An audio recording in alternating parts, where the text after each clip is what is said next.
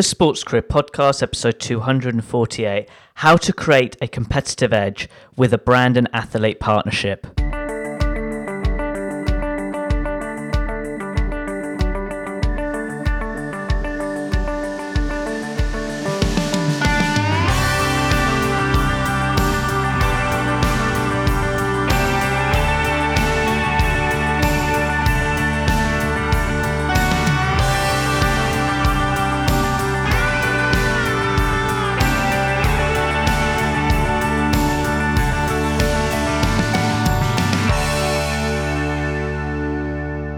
Hello, Sports Achiever, and thank you for tuning in to another episode of the Sports Career Podcast. I'm your host, Ed Bowers.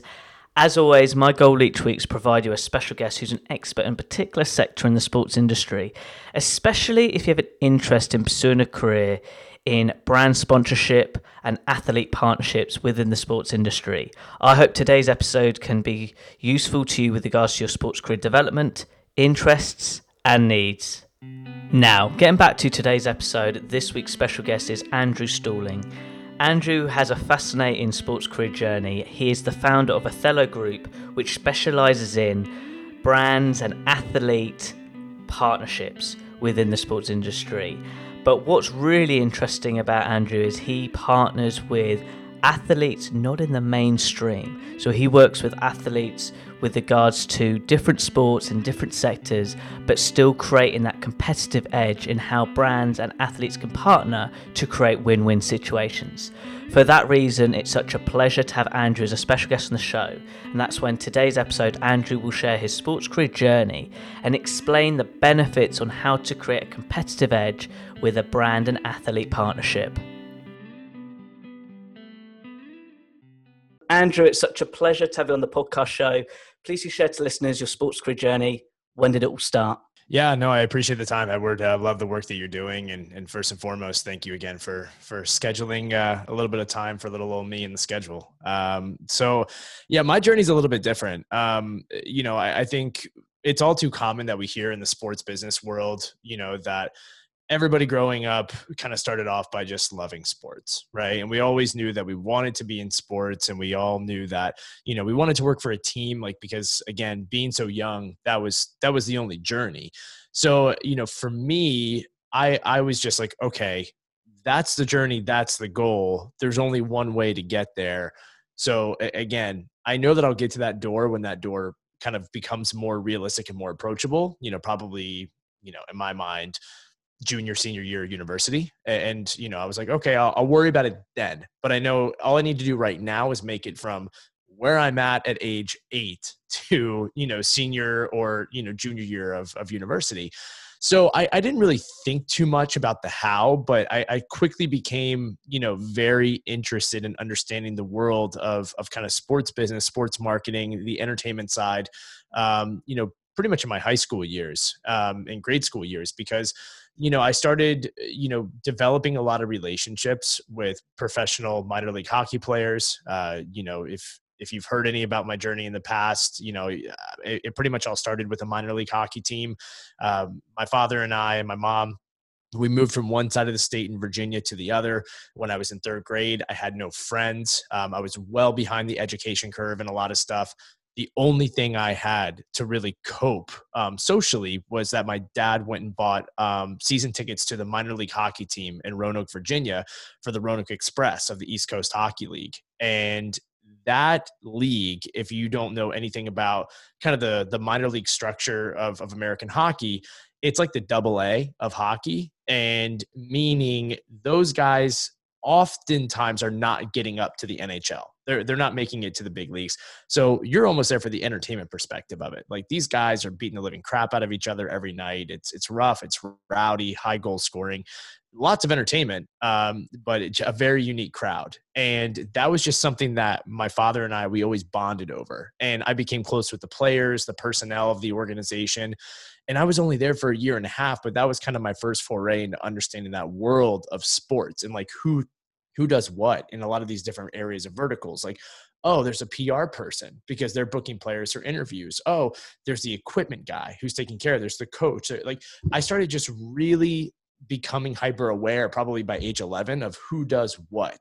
And I started growing with that mentality into high school. And I always thought about it, you know, just at that reality of, you know, junior or senior year in university was probably going to become a little bit sooner and you know i struggled in in high school and grade school just because i didn't I, I just had such a passion for people and community and communication, but I, I sucked in sitting in a math class. Like I, I could not go through a history class. I just, you know, I was an average student, you know, 2.4, 2.5 something GPA for the most part. And, you know, not bad, but I mean, if you're looking to get into a lot of the great universities that my friends were going to, you had to be, you know, on top of your game. So when it came down to, to getting into university, I remember I had gotten rejected from about 12 different schools. And that kind of led me to my first pitch where, you know, the last school that rejected me was Marymount University in Arlington, Virginia. And I remember coming home, got rejected. My parents were like, ah, oh, you know, it's okay. It's okay. You know, like you go to, you know, community or local community school and, you know, we'll do that for a year. And I was like, no, no, like here, let me just write a letter to the dean of admissions and, you know, I'll, it'll be fine. We'll figure it out. And that was kind of my first pitch into this world of life and i got conditionally accepted you know to that school and ended up graduating in four years spending at least one semester on the dean's list. Um, you know it was it was good. But you know all of that kind of prepared me to getting to university and that's when everything started building up. You know the internship opportunities with sirius xm radio. I was doing freelance writing for a lot of different blogs um, you know in canada and the us about hockey which was horrible because I'm such a big hockey fan and they say never work at your favorite restaurant. You should never be writing or working in a sport that you love so much because it's terrible. Like I could never watch a hockey game the same way. Like I'm usually like, oh yeah, goal scoring, high energy. I, I was looking at plus minuses, analytical breakdown, time on and off the ice. Like it was horrible. So, you know, d- did that and, you know, had a great college career, uh, went to radio, did that as an internship, made it full time, uh, went agency side uh, afterwards over at Octagon, uh, which is a big global sports agency. Uh, and then a few other agency stops, uh, went brand side a little bit. And then, you know, lo and behold, this this little baby called Athelo Group just kind of popped out of nowhere. Um, really uh, after about six or seven beers after playing a men's league hockey game the the idea was born. And um, it wasn't until like i was forced in a layoff uh, opportunity from my current employer that it was like okay this isn't a hobby. This is sink or swim. Like you have to try and make this work or you can go apply for 15 more jobs and, and try to become part of the workforce. And I can't tell you how thankful I am that I actually gave myself that opportunity to to take this risk. And and I mean look we're almost 3 years into it next month and it's just been magic. Like every single day is, you know, highs and lows, but it's just been pure magic. Andrew, what a reply. My goodness, I've got to go back in time though. There's so much I want to say, but I think the first thing I want to say is how proud are you that you went with a different approach with regards to your journey? Because a lot of people think, and I was there, I wasn't great at school, but we have a passion for sport, get the degree, get the job. It's like a tick box. But I've learned a lot from the people I've interviewed. A lot of it comes down to having a, that figure out mindset. So relating to your career, how what are the benefits of being different? Yeah. So uh, as far as just being different, I mean, we always see like whether it's a professional athlete, whether it's a leader in today's society, all of them portray these different characteristics, right? You know, whether they are excellent communicators, they demonstrate very unique and articulate leadership skills being different while 10 years ago may have been met with a raised eyebrow today's society difference and creativity and innovation are are expected in almost every single job that you do in this world.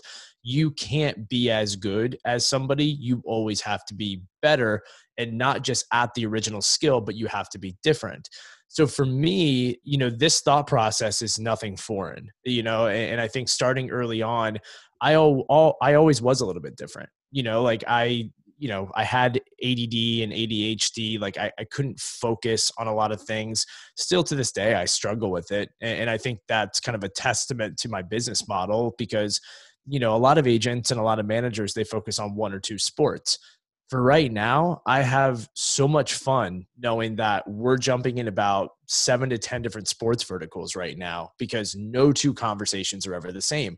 I'll hang up with you here and I'll probably be on a conversation with a protein company about fitness. And then after that, be learning about cricket from somebody over in Mumbai. Like it, it's, it's fantastic how different it is. So, you know, just in terms of talking about like different skills and, and how proud I am, I mean, look, I, I'm no saint. I'm no expert. I, I certainly, I, I could be the richest man in the world, to be honest with you, Ed, and and I wouldn't ever. I, I just I was raised to not ever absorb such an ego or such a accountability to my accomplishments. I'm more focused on my failures because the failures are what what what have made me good and they're continuing to make me better and they're making my team better. You know, when I talk to, you know, people that work underneath me or people that work with me, client side or even athlete side, I tell them I'm like, look, we seriously do not need to be focusing on, you know, the the numbers behind a project or like you know the the kpis like the key performance indicators of success in a campaign what we need to do is to be hyper aware of those. But what we need to be willing to do is also understand how do we not only accomplish those but how do we almost 2 or 3x on our accomplishments by way of failure. And for me that's everything that I've done in life. You know, again, like I told you earlier, I got rejected from 12 universities here I am, you know, still somehow have a roof under my head, have a beautiful wife, dogs, and money in the bank. You know, we're doing okay. You know, and then same to be said, like I've I've dealt with adversity, you know, when it comes to just being fired and laid off and told that I just I've been horrible at my job. Like I've had bosses make me come in and sit down and do like a presentation deck literally for 18 hours straight over a weekend in office because you know they were just like look you know you need to learn this the hard way. Like you need to learn by reps. And i, I think it, it all goes to though getting the reps in learning things a little bit differently and being a little bit more hands-on is is kind of what has helped me develop to be the leader that i am today. I you can't sit here and tell me and you can't listen to a podcast you can't read a book and absorb all of that tangible information that's going to make you better at what you do or make you a better person you have to put it into action. And i think that is you know probably the big different probably the big differentiating factor in when we look at knowledge today and how easy it is. Yes we have youtube we have all this great stuff we have all these podcasts but how are you putting it into action and I, I've talked to so many friends of mine, like, I read 15 books last month. I'm like, cool. How are you putting that into action?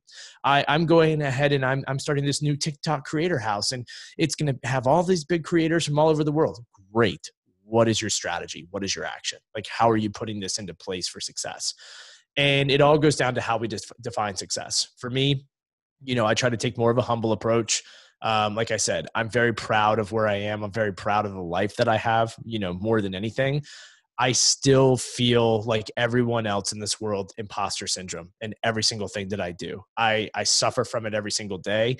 I have some of the biggest agents in the world from other agencies that I've worked with that, you know, kind of scoff and raise an eyebrow and who I used to be able to talk to now, you know, won't even give me the time of day because it's almost looked at as if I'm making a mockery of of this agency world and this management world. But but really, what I'm just trying to do is is do going back to what you said all along is just do things differently. And, and I think if you can think about things differently, understanding that difference isn't always the right answer, and that there always isn't alternatives to every solution just be open minded and just be looking around and, and kind of be inquisitive, but be respectfully inquisitive to the fact that there are people have who have put a lot of effort into finding answers in today's world.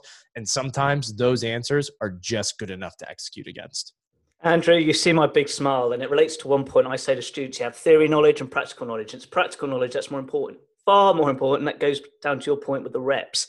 But there's one thing I've learned interviewing so many different guests, and every journey is different, but there's always sort of like traits or patterns of similarity. And you've mentioned it right from the beginning that made you stand out. And I can tell with your experience on the radio, your communication. So, could we just dab into looking back how your communication skills have developed over time and how has it benefited you right now?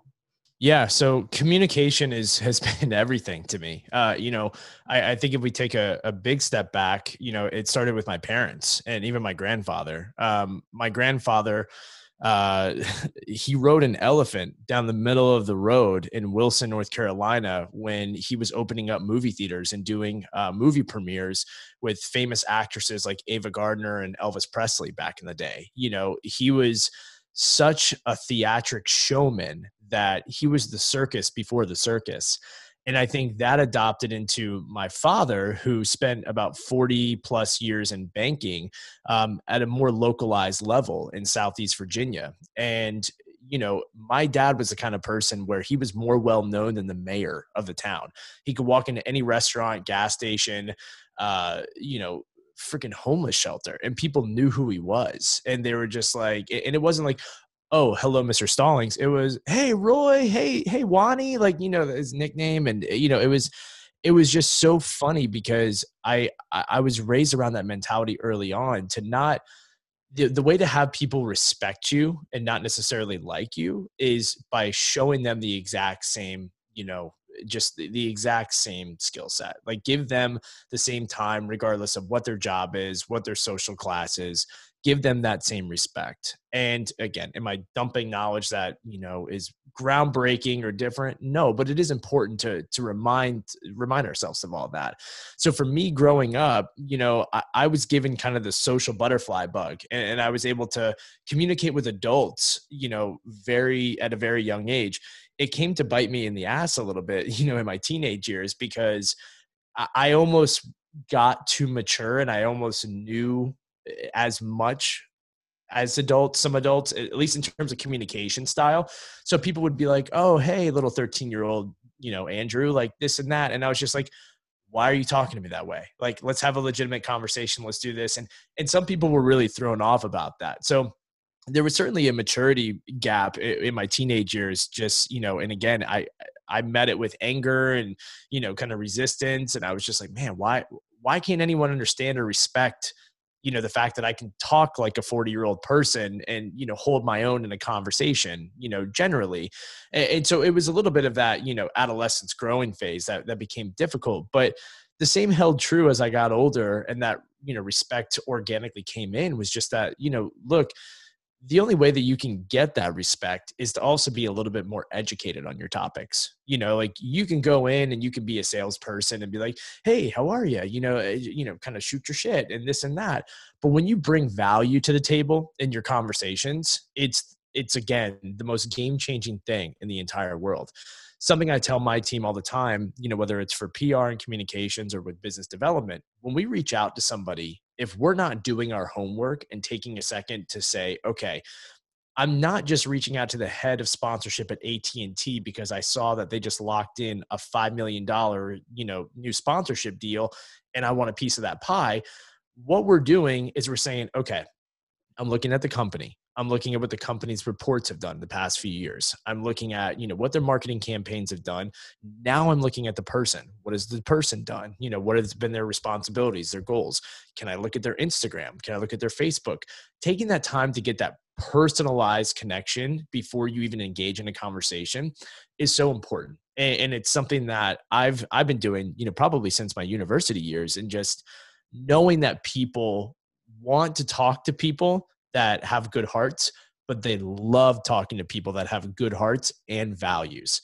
And if you're able to bring that value to the table, again, it's insurmountable. It's it's again, it's not so much. It's never ever ever about you or me. It's always about the person opposite of us, right? And again, it's it's about how we continue to give and give and give. And yes, it is the age old Gary Vaynerchuk model, like, you know, jab, jab, jab, right hook, you know, whatever it is. But you do have to give and you don't have to always be the yes man or women all the time but you have to at least understand that what you give and what you protrude to an audience is going to you know be why they come back. And again it's not so much about the one and done it's about the retainment how do you retain an audience? How do you retain attention? And how do you retain people coming back to what you want to do? So to me it's always been about giving that value. And am i great at it? Again no i'm no expert. I hate that term but i'm always trying. And i think again if you try and even don't overthink it start on the small building blocks of it. Like, what is a small thing that you can at least align with on somebody? What's maybe a quirk or an idea that you could just drop in to be a quick LinkedIn message? You'd be surprised. It doesn't need to be the big, you know, like, hey, here's my background, this and that. It's the smallest things that can get you to connect with the people outside of your network that really move the meter. Andrew, I so hope the listeners are taking notes because I can resonate exactly what you're saying. And really quickly with the Gary Vaynerchuk, I've sort of changed it to add value, add value, then ask in regards to communication side. And also, even before our call, I wanted to get Erica on our call just to thank her because, you know, we start, Erica contacted me and that's how we're chatting today. Like that is how, guys, we got connected. It's the first time I've connected with Andrew and I love his energy. But just for the listeners who are just starting out working with athletes, I assume, just to state the obvious, the communication points you mentioned earlier is exactly the same methods when connecting with a brand, but also with athletes at all levels.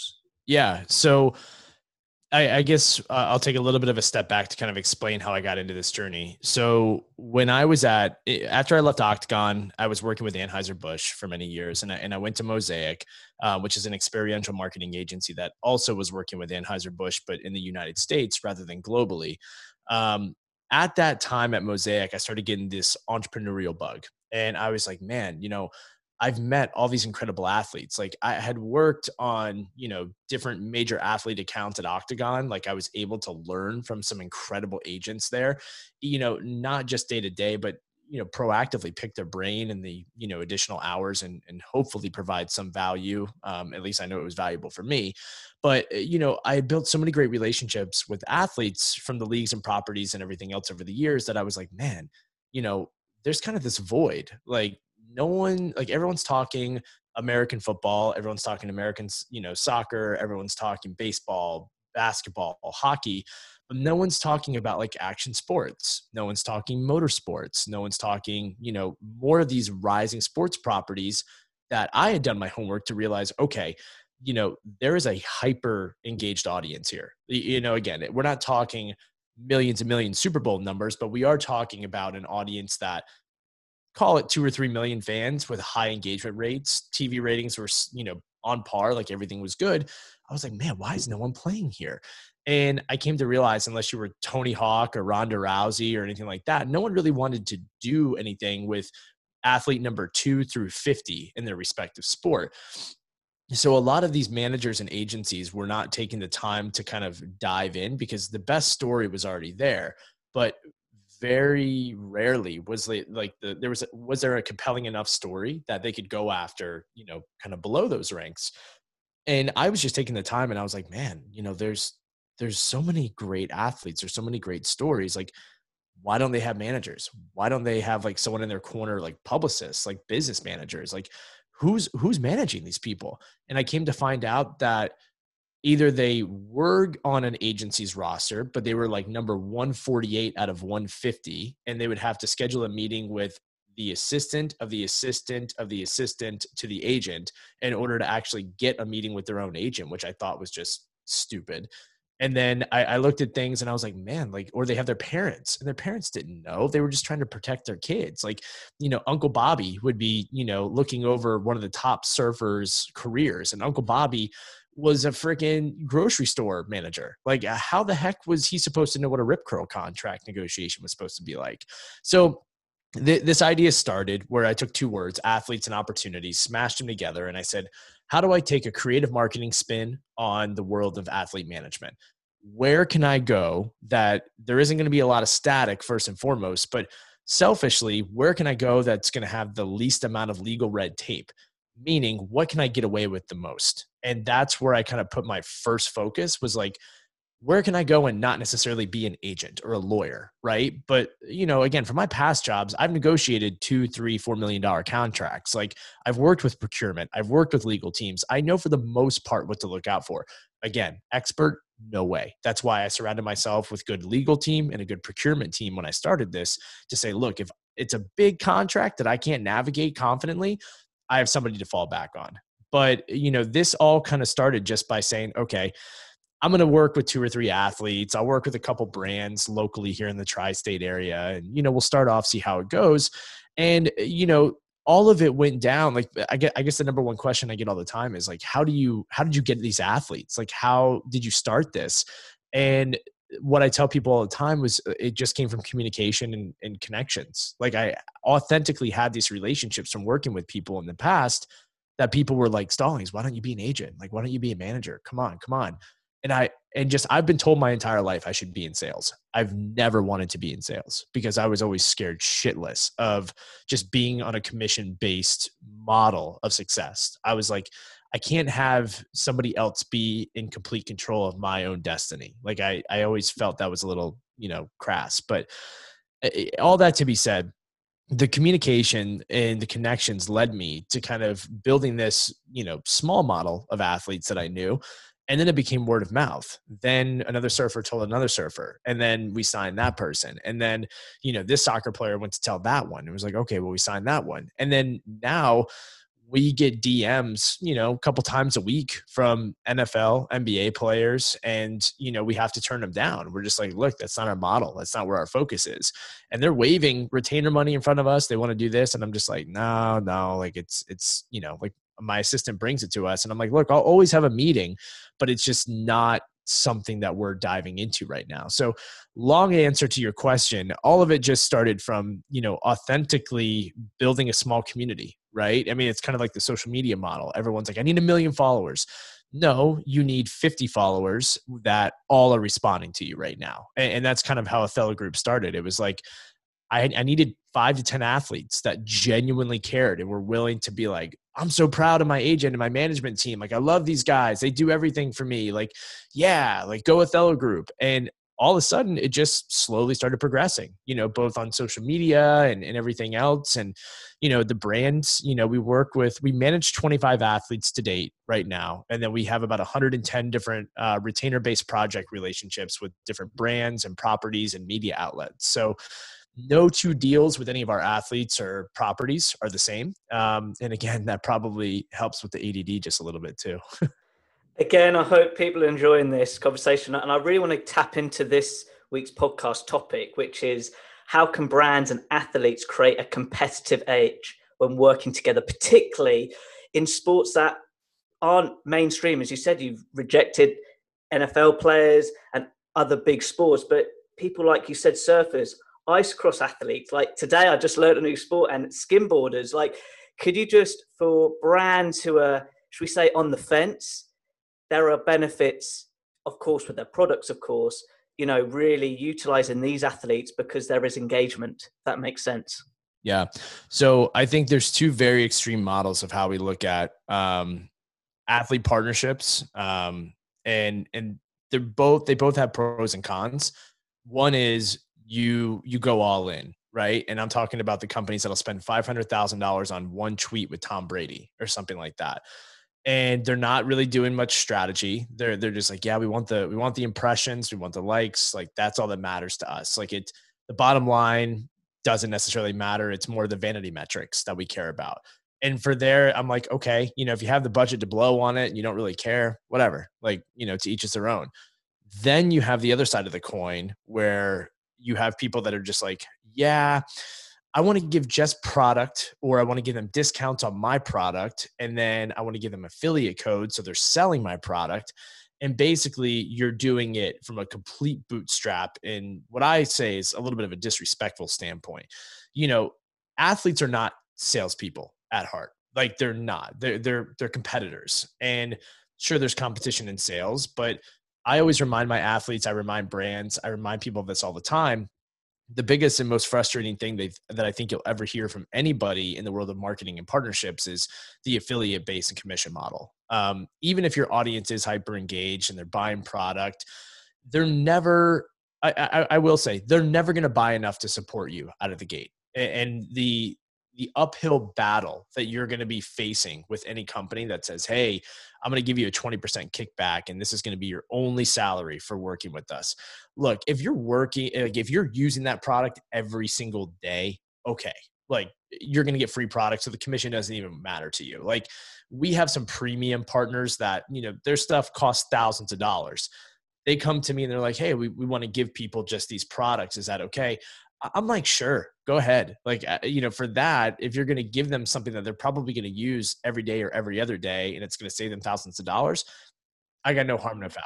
But if you look at stuff from a little bit of a bigger scale, you know, it's it's just a dying, dying model. And we hear it all too often. So for me, the sweet spot to answer your question is looking at athletes as consultants and bringing them to the table as not just you know professional athletes or not just as influencers with huge followings bring it to the table and educate them let them educate you learn from one another you know come to the conversation and have multiple conversations to find the right creative strategy, the right approach, and the best way to engage both of your audiences. I always hate the term sponsorship now. I, I, always look at stuff as partnership because sponsorship is used as like a one dimensional transactional relationship. And, you know, look, sure, time and a place for something like that, maybe, you know, property, brand to property side.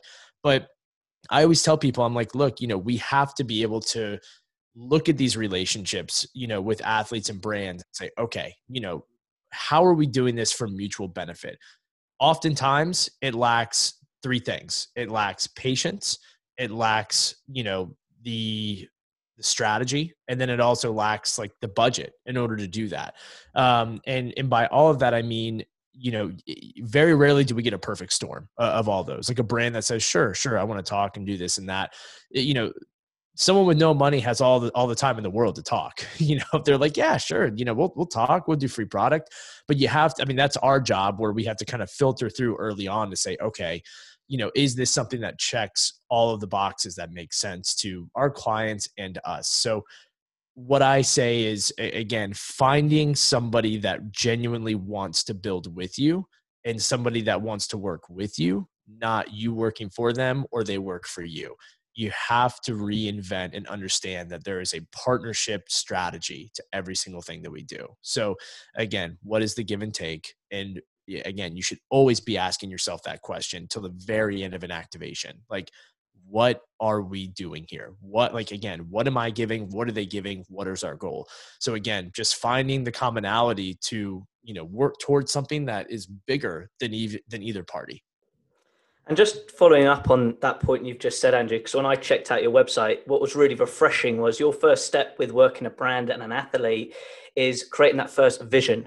How important is that before you think about like the metrics, you know, what's in it for me, what's in it for them? How important is setting the vision from the starting point? It's it's everything. It, you you have to come you have to come with something flashy for both parties out of the gate. And, and I think it doesn't come early though. Uh, you know, you have to kind of sit through and filter through like what what are the goals? Like what are you currently doing right now?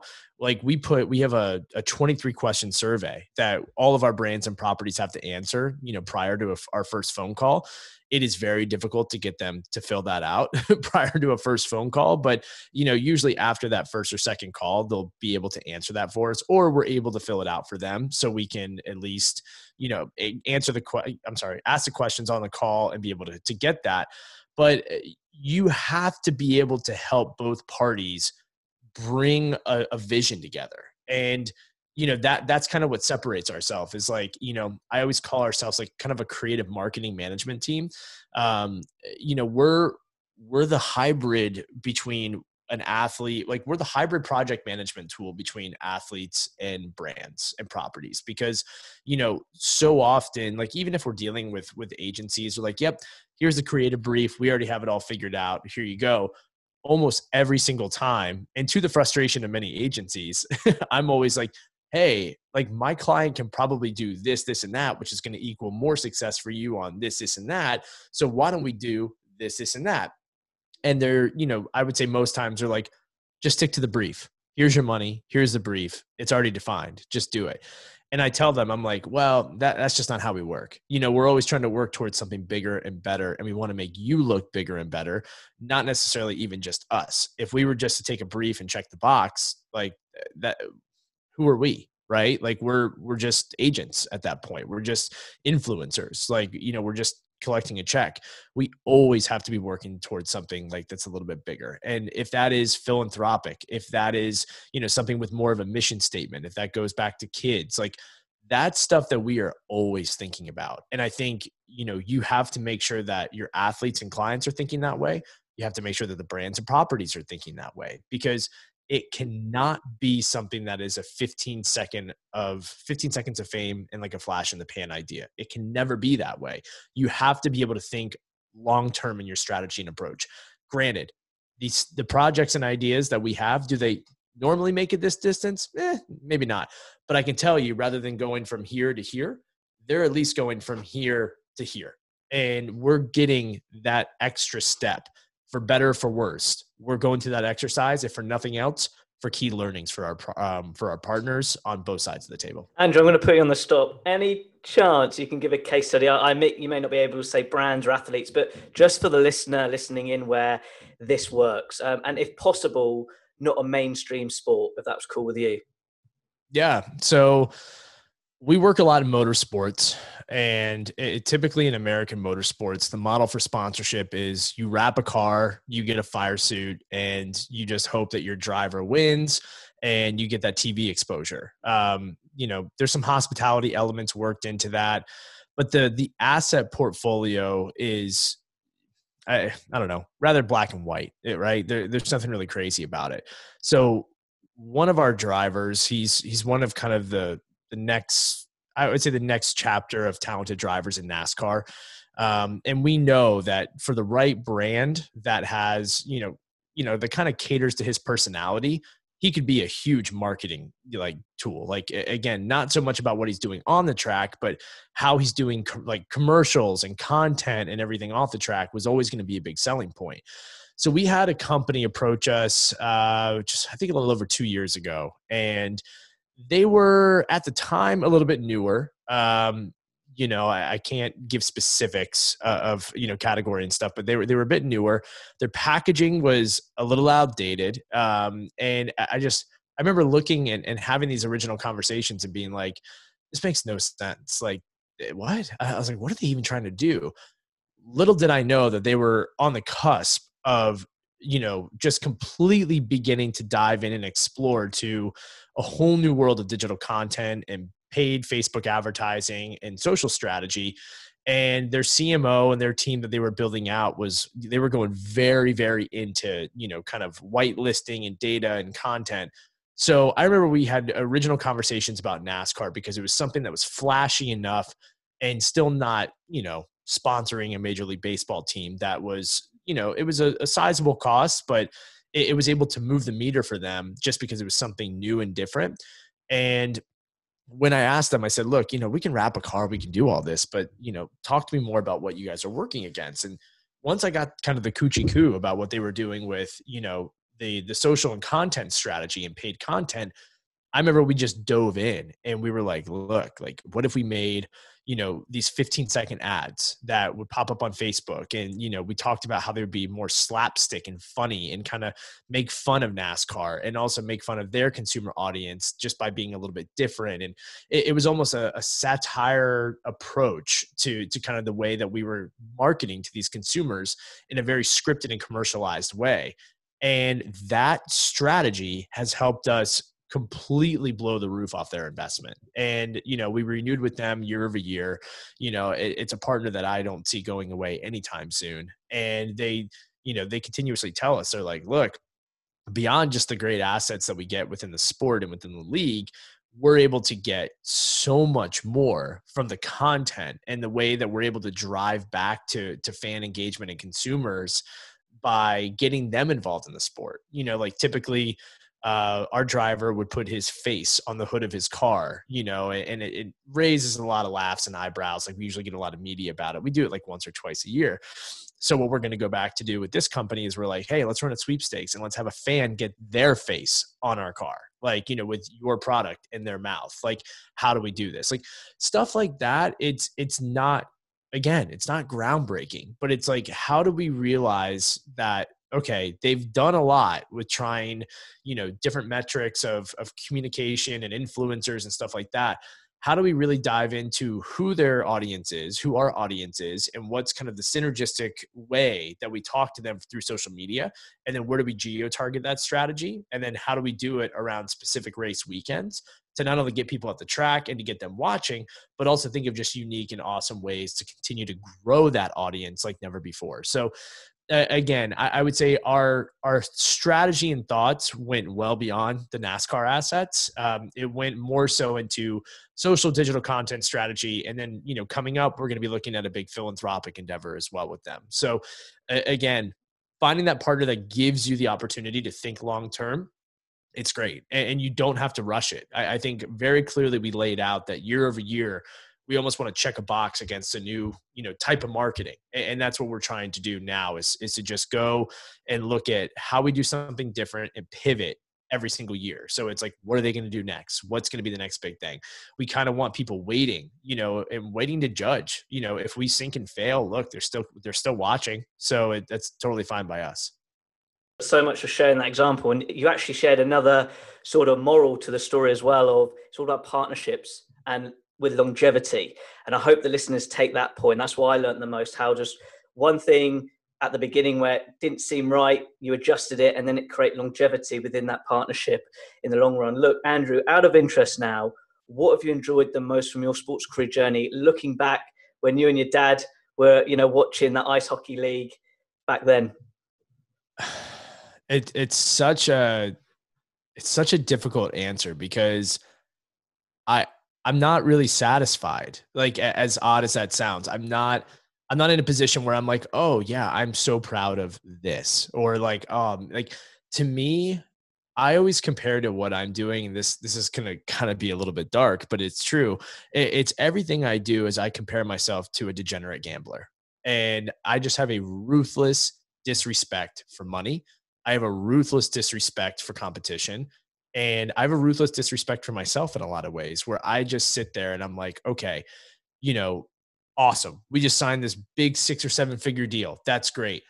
But I'm never satisfied. I can't be. I just, I can never, ever, ever be satisfied because success to me is five seconds, like max. Like you have five seconds of success and, and that's what you're basking in. For me, I don't even like giving myself that much. I look forward to the day that I'm 65, 70, 80 years old, and I can look back and I'll write that book. And then I'll be able to answer that question for you. For me, we're just getting going. We're just getting started, and there's so much still that needs to be done. All I want to do and all I aim to do is for people to look at what I'm doing and say, that's awesome. Like, if for nothing else, he's trying something different. He's succeeding on his own terms. His company and group are doing well enough that they can be sustainable they have brands, they have athletes that trust them. That's awesome.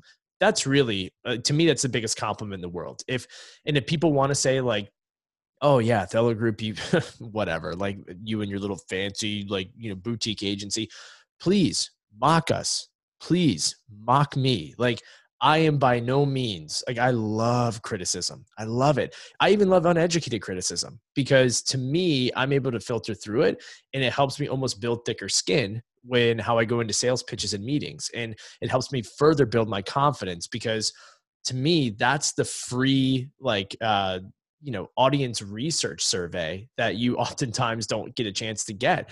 I always like putting myself out there you know to to feedback. I, I you know again sometimes people won't give you exactly what you want you know they're very hesitant very reserved but mark my words if people want to comment on my linkedin post and be like stallings this is stupid if or you know come on like we saw another agency do this. Tell me I love it. Like, please educate me. So, for me, my accomplishments. I mean, look, I, am just proud that it's here. I, I think my my my biggest thing is like my dad tells me every time I talk to him during the week. He's just like, you know, I spent forty some years in in banking, and if I had the cojones to do what you're doing, I would go back and do it all. Like I would go back and redo my career all over again. And to me, that's probably the most rewarding thing right now that helps me sleep at night is just knowing that your dad is, is so proud. And, you know, he would go back and completely change the way that he's doing, you know, he did his life to be like you. Eh, because again, back in his world, that didn't necessarily exist. Like being an entrepreneur back in his days were a lot harder than it is right now. So, uh, you know, I, I, guess that'd be the short answer of it. But long term, I mean, look, let, let's talk in about 50 or 60 years, and then I'll give you that answer. Andrew, I'm not looking for a lo- lovely, fluffy answer here, but for any entrepreneurs who are listening in, sort of following the route of you and what you've done, what guidance would you give? Find a mentor, be prepared to fail fail more than you win and just don't stop. Like until the wheels come completely off and you've skidded on the brake pads for as long as the car will go, you owe it to yourself to try to the point of absolute failure. And even then, right when you're about to give up, that's probably when you're going to find your success. And it's going to be the most frustrating thing in the world because you're going to be so morally defeated and you're going to want to give up and you're going to have a cool six figure job opportunity and say, oh, okay, at least I tried. Right before you put pen to paper, you're probably going to hit your big contract and break in what you're doing with your entrepreneurial journey. You have to just continue to see it through. And you have to understand that you're going to be met with more crossroads than you are a straight path. And that's the beauty of being an entrepreneur is that it's full of decisions and no no two decisions are ever right or wrong but you can always make the most out of any decision that you take. If someone gives you an ultimatum and says choose this or choose that just remember that both have pros. Again even if they don't seem that way you can take the road less traveled and there's going to be more pros and cons. So for me i always eh, try to mix up my my answers whenever i have that crossroads decision to say okay what's the easy way of doing this that makes sense? And what's the hard way of doing this that may challenge myself to learn a little bit more about new things and connect me with other people. You have to look at the road less traveled. And for me i i love taking that road more times than not. Just be prepared and fully embrace the fact that no is not permanent. It is only temporary. And you just have to harness your pitch. And you have to be able to kind of sharpen everything that you do. And you really just have to make sure people believe you. And that's what life is we're all salespeople. We're all just trying to get through this every single day. And you have to make sure that you're harnessing your pitch no matter who you are or what you do. Wow. I hope the listeners again are taking notes.